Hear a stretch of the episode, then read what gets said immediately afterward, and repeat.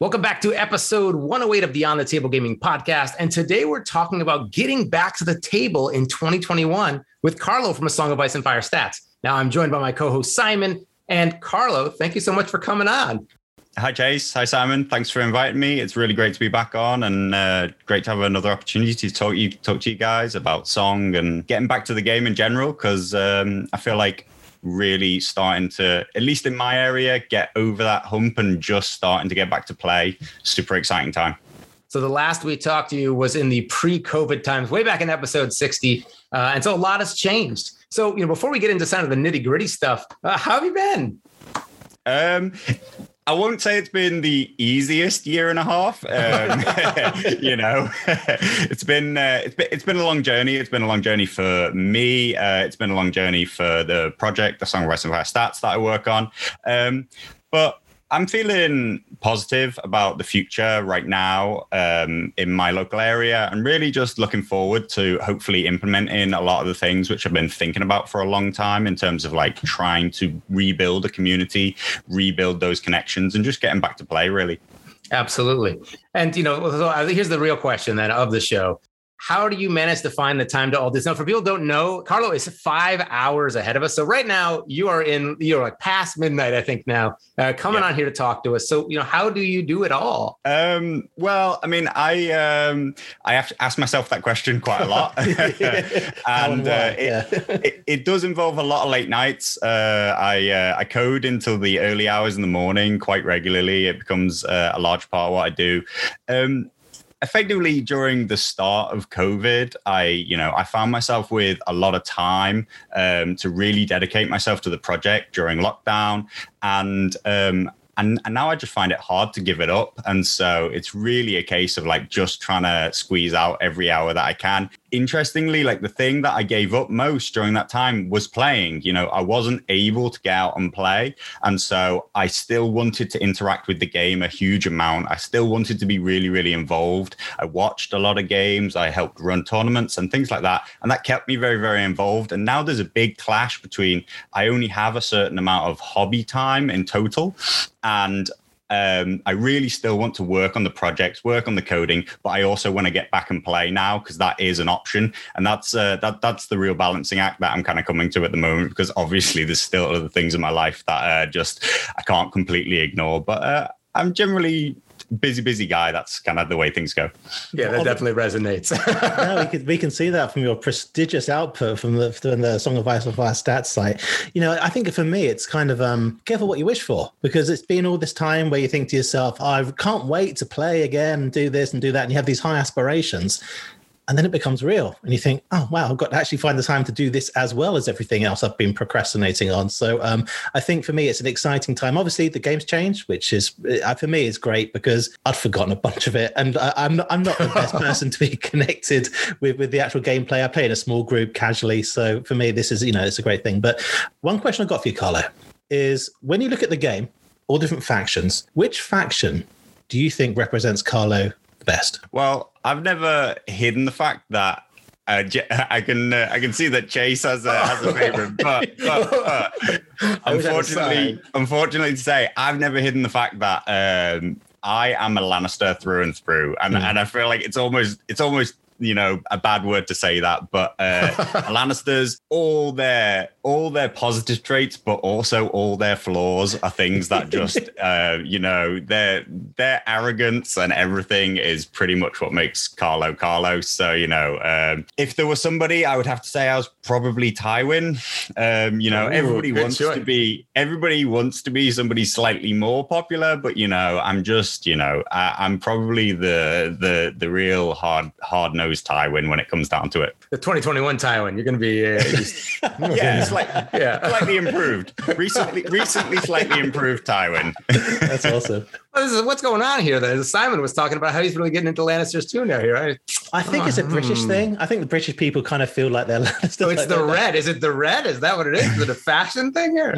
Maybe personality traits as well. I don't know. But fair enough. So it's some common themes. I mean, you really got my hopes up there for a second. I thought you were going to maybe lean into Free Folk, but I digress. I I leave that entirely to Mickey. Those who know the channel and what we do, know that I'm always on with Mickey. But Mickey's the free folk wildling at heart. I'm very straight and narrow, follow the plan. At least you got you surround yourself with good people. That's what counts. That's right. And so that being said, talking about getting back to play and things like so, have you managed to get back to the tabletop? What have your games been looking like? So in the UK, things are getting the restrictions are being lifted. Let's put it that way. Things aren't necessarily getting better. Though we are very quite far along with our vaccination program. So things are looking okay in the UK. Confident enough for myself to get back out and play. Stores opened up. So roughly around the time that 2021 digital release came about. So maybe in the past 2 months or so. I managed to get down to a gaming club now and again and play some games just with some friends. That's been really, really great. Just really great to put models back on the table. And my big thing for 2021 is to always be playing with entirely painted armies. That's been my big push. So that really helps to drive me forward in terms of if I want to field something new, I have to paint it. And that's that kind of mentality helps me to really finish my armies off. And that was the early steps. I don't get in anywhere near as many games as I'd like to because between us, it's still very busy. And everybody's, trying to make that space for those gaming nights again. We're trying to rebuild that time, that weekly connection when we'll continuously play. But I have also managed to make it to a tournament, a small 10-player event. I traveled all the way to Scotland for it. Really great event from players that have been to events that we've run in the past. And it was really brilliant to be able to go up there and play quite a few games in the day, just meet some people and play some games. It's been really enjoyable to just play on the table again, and particularly to not just play the game because I've played TTS during COVID. I played on the computer, and that is to me completely playing the game, but it's not the hobby. It's not the full hobby to me. And that's why I was so adamant with myself that I would be playing fully painted armies, that I would really enjoy the process of putting an army on the table and feeling like just placing an army on the table isn't an accomplishment because of how much work's gone into the army itself. Not everyone has the opportunity to paint all their miniatures, but it does feel really good to look down and just see it all out there, right? Everything painted and arrayed in front of you. Absolutely. And I think that's the thing that for me was really lacking during COVID. The connection of the hobby as a whole, the in-person connections of playing a game with somebody, meeting up, spending time together. Like I say, I really felt that tactically I could still play the game. The act of playing the game was not lost, but the whole war games hobby wasn't there for me. It didn't feel the same. And that's the bit that I'm just really, really pleased to start getting back to. And it's still a slow process. Things are still slowly opening up. Still, like I say, really trying to reestablish community, trying to reestablish everybody enjoying the gaming experience together, knowing that we'll all be there on a particular night and you'll always get a game is a really, really important part of what makes a community more than just a set of people playing a game. Yeah. I think rallying under a common banner and, being part of something, having a shared interest is great, but it's no replacement for actually meeting the people who you share that passion with, to be able to talk to them, to share it. Those kind of relationships permeate through everything we've done just on the Facebook group in terms of community building. And I'm sure on the Song of Ice and Fire Stats as well, on Discord, everywhere, that once you've actually made that connection, it's so much easier to have conversations and meet new people as well.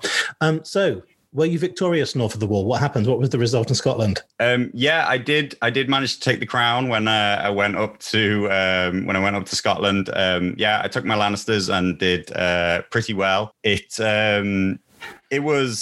I'm a very competitive player, and I say that I say that without a lot of the negatives that people put onto that. I just like to compete. I want the game to be as fair as possible, for us to both have a really good chance of winning. And for me at the end of it to feel like I won because I made really good decisions.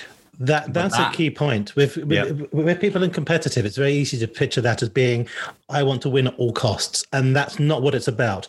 You want to beat excellent people through the decisions that you make, where you've basically managed to mitigate the effects of randomness, poor decisions, just the way that your opponents reacted to it, and you want a positive outcome. That, for me, is what competitive gaming is about. It's not about anything else. And I think that a lot of people really want that experience. And to be honest, I think in person, that's really where you get it. You get to look up and look at your opponent and see what they're doing. And I'm sure people play with Tabletop Simulator with cameras on and things like that, but there's no replacement for the feelings you get. You know, I've played on Tabletop Simulator. I never got nervous. I was never intimidated, or not intimidated, but it's like, you play against someone, you don't have that rush where it's like, emotional regulation. Yeah, exactly. I might win for a change. This is amazing. So. But also, I've never had that connection with fully painted armies either. That's a great, that's a great thing to try and to do. But I thought during COVID, it's like my opportunity to come out of this, and no one knew how long it was going to last. But with like thousands of painted minis, I'm going to have the best looking army ever. I think I've actually washed some Greyjoy models, and that's the extent of it prior to absolutely. So, great dreams, they die very, very quickly, don't they?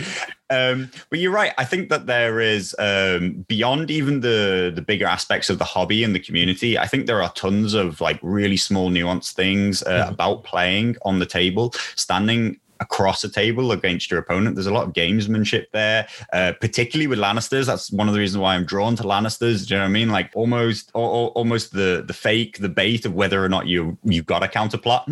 Shall I play this counterplot? And they're like, wait, do you have it or do you not have it? He's smirking. I'm like, what's he got? Exactly. Exactly. And they're the parts of the game that I thrive on. They're the parts of the game that I really, really enjoy. They're what draw me to the faction, and they're what draw me to competitive gaming in general. And as I say, to me, that's really about wanting to play the best players I can possibly play in as equal, a setting as possible, and feel that when I win, it's because of my choices, and when I lose, it's because of my choices. And I'm really driven by that, and I try to learn whenever possible. I watch a lot of other people play. I try and learn from their mistakes, learn from my own mistakes. And to me, as a competitive player, the best games are the ones which I lose, because they're the ones that I learn the most. Yep. And because I have a slightly obsessive mindset, I also obsess over them for like a long time. I learn a lot from losses because I remember them for a long time. I'm always searching to find new players who will teach me new things about the game by playing strategies that I hadn't thought of, playing armies that I hadn't thought of. And that's a large part of like the reasons why I created A Song of Ice and Fire Stats and the way it is, because I want to learn from other players. I want to teach myself more about the game, and that mindset does generally do me very, very well. I have a good tournament track record, and I personally want to believe that it's not because I, make things difficult for my opponent in any way. I don't go out there to win. I never want to feel like I won because I cheated my opponent out of anything. I don't even. Right, it's not winning then, right? It's just... Exactly. That's not winning. That's just cheating yourself. I want everything to be fair and decided on the table. And that's what makes me feel best. And that's what I'm searching for whenever I go to these events. I'm not looking to win. I'm looking to play my best games and find people to really challenge me. And that definitely happened up in Scotland. So it was really great. And I'm looking to go to an event all across the country. I travel quite a lot to play. So, yeah, I love it. And just kind of speaking, just kind of trying to find these events as well. But you're also assembling a major event, right? You're talking about trying to find other top players to play with. Talk to us about this grand tournament. Now, I do have to admit, it's embarrassing living with Simon and Carla, but my geography is not super great. It's in Edmington. So where exactly is it? And like maybe walk us to the event date and like where it is, and give us some of the information about this tournament. Yeah. So it's the London Grand Tournament, it's part of the London Grand Tournament. It is itself a much bigger wargaming event. It's of course in the UK. It's not quite the same in the US, but it is still the same. In the UK, wargaming is dominated by Games Workshop, unfortunately. So it is by large majority a 40k tournament, but there are many systems being played. at the event, one of the biggest ones there, actually, thanks to the success that we've had in the UK in promoting it and really trying to bring the community together, keep it alive during COVID. Yep. One of the biggest events there is A Song of Ice and Fire. So what's the date for the Grand Tournament? So the Grand Tournament will be on the 24th to the 26th of September. It's a Friday through to a Sunday event right across the weekend. Originally, Chris Eustace, known online through Discords as sometimes known as Leet Teddy, you might recognize that name.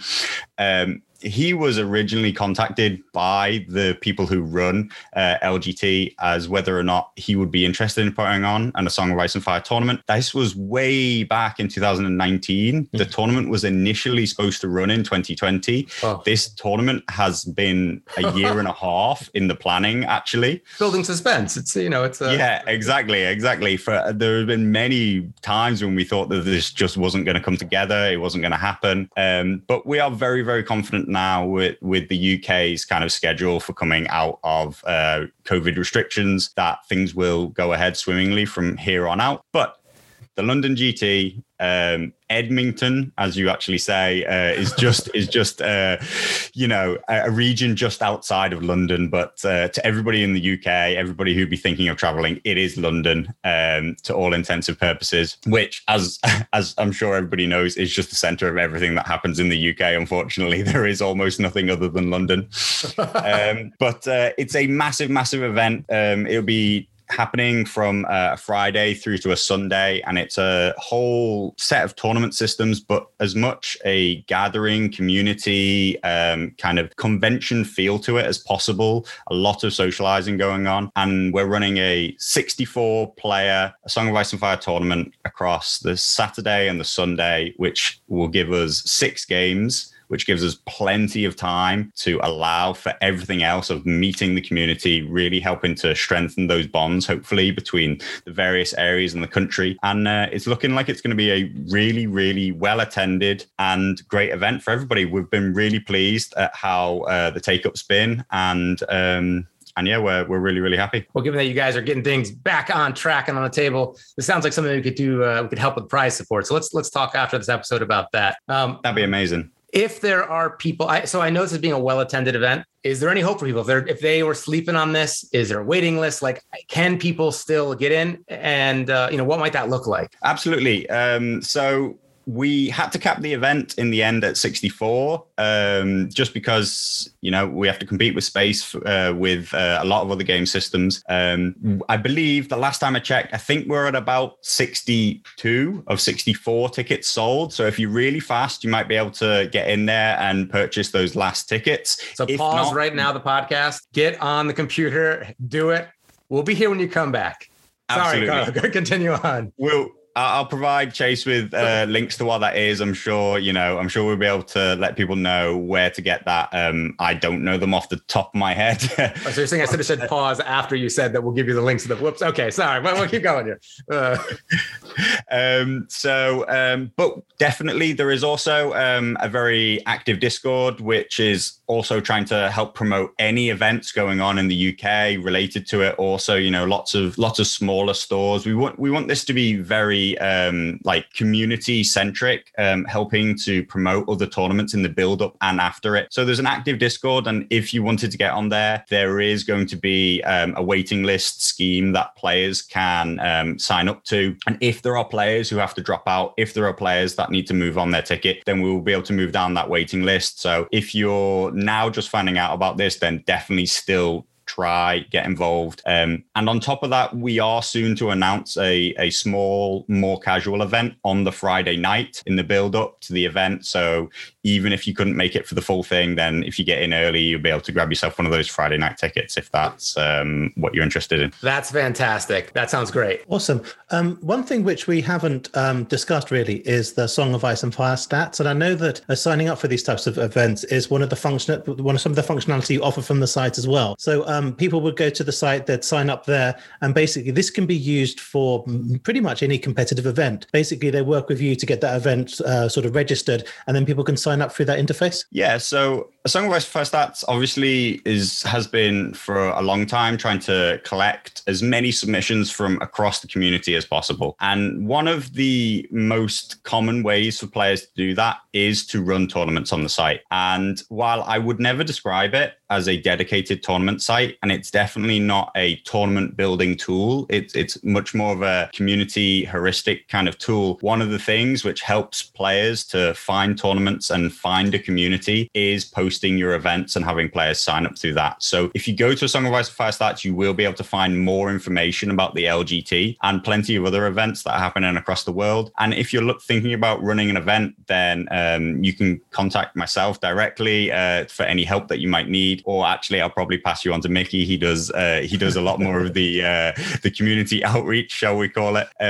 But the site is absolutely free for any TO who wants to come along and try and run their events. And hopefully it can help promote, get more people to see your event, get more eyes onto it, and also just kind of help you to run an event as specified by Simon. You know, in the way that they outline an event can and should be run is all built into the site. It tries to make things as easy as possible for the TOs. I do have to admit, like, that there is a small barrier to your players.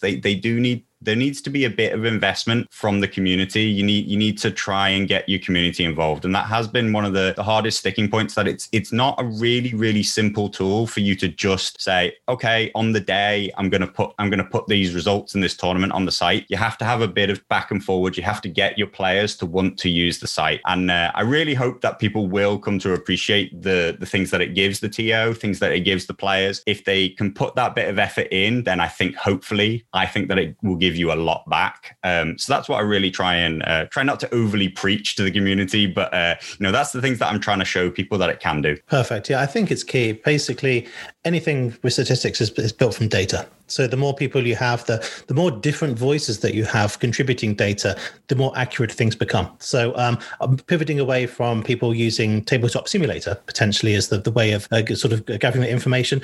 What you're saying is there are a few more hurdles that people need to overcome, but once they get used to it and become they understand the process, it should be very straightforward for them to submit their data, and then that will help you as you go ahead and run your analysis. Yeah, absolutely. The big thing about Song of Fire Stats is that every submission matters to myself. And I believe that the more people from the community that use it, the more representative of the whole community it becomes, the more representative of every style of play. If, there is a decent amount of tournament data that gets submitted, but it's in no means a benchmark of this is what tournaments are. If you're playing on your kitchen table with just a single friend, then these are all completely valid submissions in my eyes. In my eyes, no submission is not worthy of being on A Song of Ice and Fire Stat. And the more the community engages with it, the more representative of the community as a whole it becomes.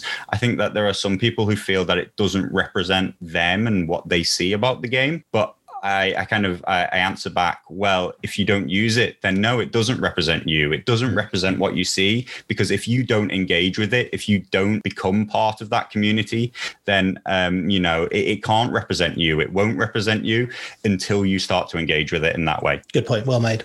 So since the 2021 update then, so obviously you've kind of had to rebuild things a little bit. There's a whole different perspective on things now. How's that gone recently? Sort of how many submissions have you had, and what do you think the growth's going to be? So, since the update to the site, obviously, I saw the 2021 update as a real chance to wipe the slate clean in terms of, like, there had been things that I'd wanted to do for quite a long time. There was a lot of decisions that I made very early in the process, which I kind of regretted. I regretted ever splitting out TTS results from tabletop results. To me, there's no real difference. They are one and the same. And so I really took it as a chance to, like, wipe the slate clean and start with a new fresh set of data, a new fresh set of profiles, all that kind of stuff. Over the past 10 weeks, we've had, I believe we're at 1,200 results right now, which is about 100, greater than 100 results every week, which I think is a good benchmark. I would love it to be higher. Really, it's a great amount of results for us to do top level analysis on things like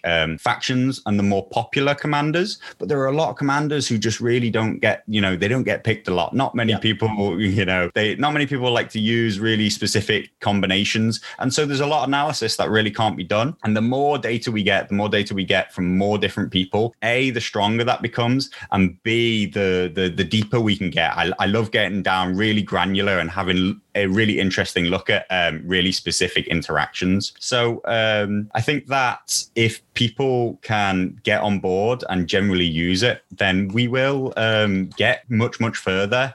And I want it to represent as many people in the community as possible.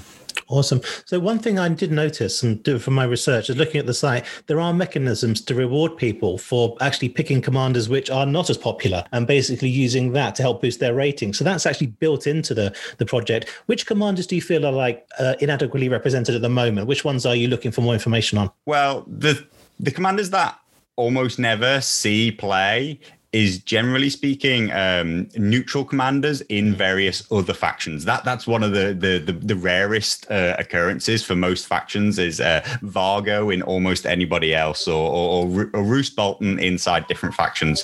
Right. The factions themselves, they all seem to get a lot of love, but generally speaking, they do find neutrals as a whole. I always joke on my own channel, I say that neutrals aren't a faction, but a lot of that tongue-in-cheek comes from the fact that I think that they're very, very rarely played. I think maybe off the top of my head, I would put it at about 5%. One in 20 games are played with neutrals. They seem very unpopular. And so I'd really love to boost their numbers. I'd really like to see them flesh out and become viable like everybody else. Well, hopefully I'll get my Hedge Knight spam list to the table pretty soon, and I'll give you some information on that. Not sure how it will fare, however. Oh, my gosh. So you guys do a lot of analysis as well on your own channel. And, you know, that's one of the challenges, it seems, right? It's like you guys are putting out a message. What's like what are some of the best things and the worst things about running a stat site? Like you've got all this data. What are some of the challenges that come along with that? I think the biggest challenge, which I particularly had underestimated, is my background is both in academic sciences and also just in data analytics. That's my professional world. And I'd underappreciated just that a lot of people, they're very... kind of stand off from statistics. They're very apprehensive of the way they're used, and they're not used to using statistics as a way to help inform a discussion and help form an idea. They use them. They're much more used to, say, the way like politicians use statistics, where politicians are always just trying to use it to prove their point, right? They're using it to win an argument. Whereas in science, in data analytics, we use statistics to help us understand things and understand ideas and form new ideas. So to me, the analysis is about looking for trends which I hadn't previously thought of. Suddenly I see a certain commander, like their ranking is rising, and I look at their win rate, and it just makes me think, oh, wow, I'd never thought maybe Courtney Penrose is really good. And then that makes me go and look at him, and I look at the lists that people are winning with, and I start to form new ideas, and it makes me excited to think about the game in a different way. It gives me whole new ideas, but I'm always surprised and saddened when people are using it to tell other people that they're wrong, or tell them that that they're doing something wrong. I think that there are some people who see statistics, and when the site says something different to their own personal experience, that the site is trying to deny their personal experience as being correct, when that's not true at all. It's helping to try and frame the discussion and say, your personal experience is quite different to everybody else's. That's really interesting. Maybe what's different about the way you play, what's different about the way people are doing things where you play, because they've got some really cool different ideas that maybe other people haven't picked up on. But it's hard to get that message across. And I'm not a very good communicator of it, because like I say, I come from a background where this is just what we do. We all understand statistics in that way, and we don't try and win arguments with them. We just use them to inform ourselves. That must be so incredibly frustrating. Coming from a teaching perspective, like you put something out there and then you see people just like either misusing it, you know, totally wrong. They're wearing it around on their head as a hat. You're just like, what is going on? I know you guys do a weekly chats, and yet, like, you know, sometimes it's just like there's an infinite abyss of information that needs to be given out there. I can see how that would be frustrating. You know, you say that you're not a great communicator, but I think you've basically just distilled the issue there into just that talk you gave was absolutely perfect. I think what you've said is what we're definitely experiencing. I think, you know, coming out of COVID, we have to understand that, and I've spoken about mental health previously as well, that it's very easy for people to become feel a little bit isolated with the way that they interact online. And I think what I've seen, not just in the group about competitive gaming, but in the other groups we run and other groups that I'm a member of, is that sometimes people's approach to how they communicate is a little bit disconnected from the personal touch that we had when we were all speaking and seeing one another. So, you know, when we moderate a community like the Song of Ice and Fire group, there's more latitude given at the moment for this type of communication, because we understand that it's not difficult for people to communicate clearly. You know, there are plenty of other content creators who put information out there as well. And what we're seeing is we're still seeing people that are very passionate about the game. It's important to understand that we all love the game a lot. We love what it offers. We love the interaction. It's the, you know, was it 3-4D chess where you've got a whole bunch of things going on. And, you know, it's very hard to say this part of the game is what is impacting the result, because there's so many different layers there. And I think the work you're doing with stats helps us dig in a little bit as players to understand exactly what trends are going on there. And you're right, no data point is completely independent or invalid in that regard. And what we're looking to do is have discussions where there are exceptions and things that happen, and then people can basically give you the information or share the information with the community, and it allows us to understand together rather than to have conflict. I think if we can move to that basis, I think everyone's going to be a lot happier. And really, that's my aim with the community, is to help guide things in that direction. But I think you've made a very good point, Carlo. It's very well said. Thank you. Yeah, I mean, as you say, we discuss these things very regularly. I do talk about these things quite often on my own channel, but as Chase, you know, pointed out, like, I have been very guilty of like allowing my own frustration at the problem to like sometimes leak out, and that muddies the message and sometimes muddies the idea of what A Song of Ice and Fire Stats is trying to create. But it's only trying to help people feel better about the game, help them understand the game. And I do think personally, you know, I do think that for the fact that I will admit that it hasn't necessarily increased everybody's enjoyment of the game. It has increased some. And I do think that is slightly, since it's become a large part of the consciousness of the way people look at the game and talk about the game, I like to think that it's increased people's kind of critical thinking of the game and deep thought about ways that we can all become better as players. So I hope, and the plan is that it will elevate everybody's play level and we can all become better players. Because as I say, going back to that idea of being a competitive player, what you want is you want a good play from yourself, but you also want a good competition from your opponent. You want to feel like you've really, you've done something great and not just kind of gotcha'd your opponent. You don't want to feel like you've trapped them. And so if everybody's just more aware and more involved, then I think that brings everybody up, and that's what I'm trying to do. Sometimes it doesn't work, you know, for some people it's not quite right, but that's the ethos, and that's what I try to implement. So just as we lead out now, we just want to talk a little bit as to what you've got planned for the future for the stats site. Are you looking, obviously you're looking to continue to support Song, but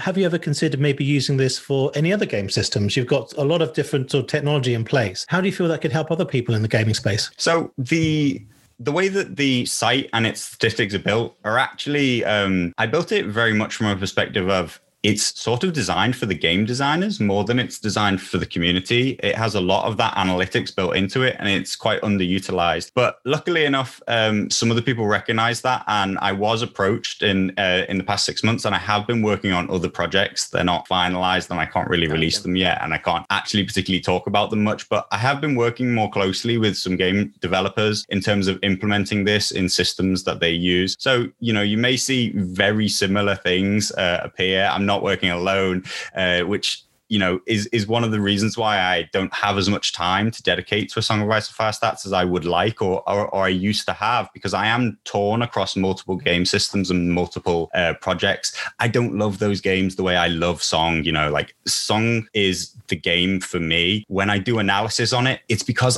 I'm interested in the outcome. I'm interested in, you know, like I want to know more about this game. When I do it for other games, it's going through the motions. It's like, I was interested in that for Song, so you'll probably be interested in it for this game, but I don't, you know, it doesn't feel the same. It's not the same thing for me. A Song of Ice and Fire Stats is such a passion project for me that I just can't give it up, despite the fact that I'm pulled in so many directions for my time. But for that reason, you know, A Song of Ice and Fire Stats will just go in whatever direction interests me, in whatever direction like the community asks me to take it in. If they're interested in stuff, they can always contact me. There is a long waiting list of things that I'm interested in adding. Not even all the functionality that the site used to have before the 2021 update is back yet. Once those things are implemented, then we can move on to just exploring new and interesting ideas. But, you know, like I say, Song is just passion, and if you bring your passion to me, then hopefully I'll try and help you back. I'll try and turn your passion into something that you can look at. Fantastic. I mean, it's an amazing game, and if people are listening, chances are they probably think it's an amazing game as well. So you got some really cool things coming up then. If people want to tune in and find out on a more regular basis about those things, or maybe waiting for those announcements, where maybe on social media or YouTube should we be finding you? So I lurk in the back corners of the internet. Generally, I'm much more a lurker than a participator. I'm not great at posting, and I'm not great at participating. So if you see any posts by Mickey Arnold, otherwise known on Discord as Mazerath, then that is pretty much the public face of A Song of Ice and Fire Stats. If you check in at A Song of Ice and Fire Stats, like on a weekly basis, hopefully new things will be getting switched on. But we discuss everything that we do. On the A Song of Ice and Fire Stats YouTube channel, where we have Tawny Ground every week. That happens at 7:00 GMT on a Monday night. It's a live show. We talk for way too long. It's supposed to be a 1-hour show, but every week it's about 2 hours. We generally sit and we talk about things about the game. We talk about tournaments that have been running, and sometimes we even have the odd guest on. But as you'll notice on this podcast, I already talk enough for 3 people. So to allow an extra voice on there even takes us way over time. So yeah, if you're interested in that kind of stuff, then we generally just try and put out content because we love the game, and there's plenty of places to find. Sounds good. All right. Well, thank you so much for coming on, and to everybody listening, and to Carlo especially, I hope you get your miniatures on the table.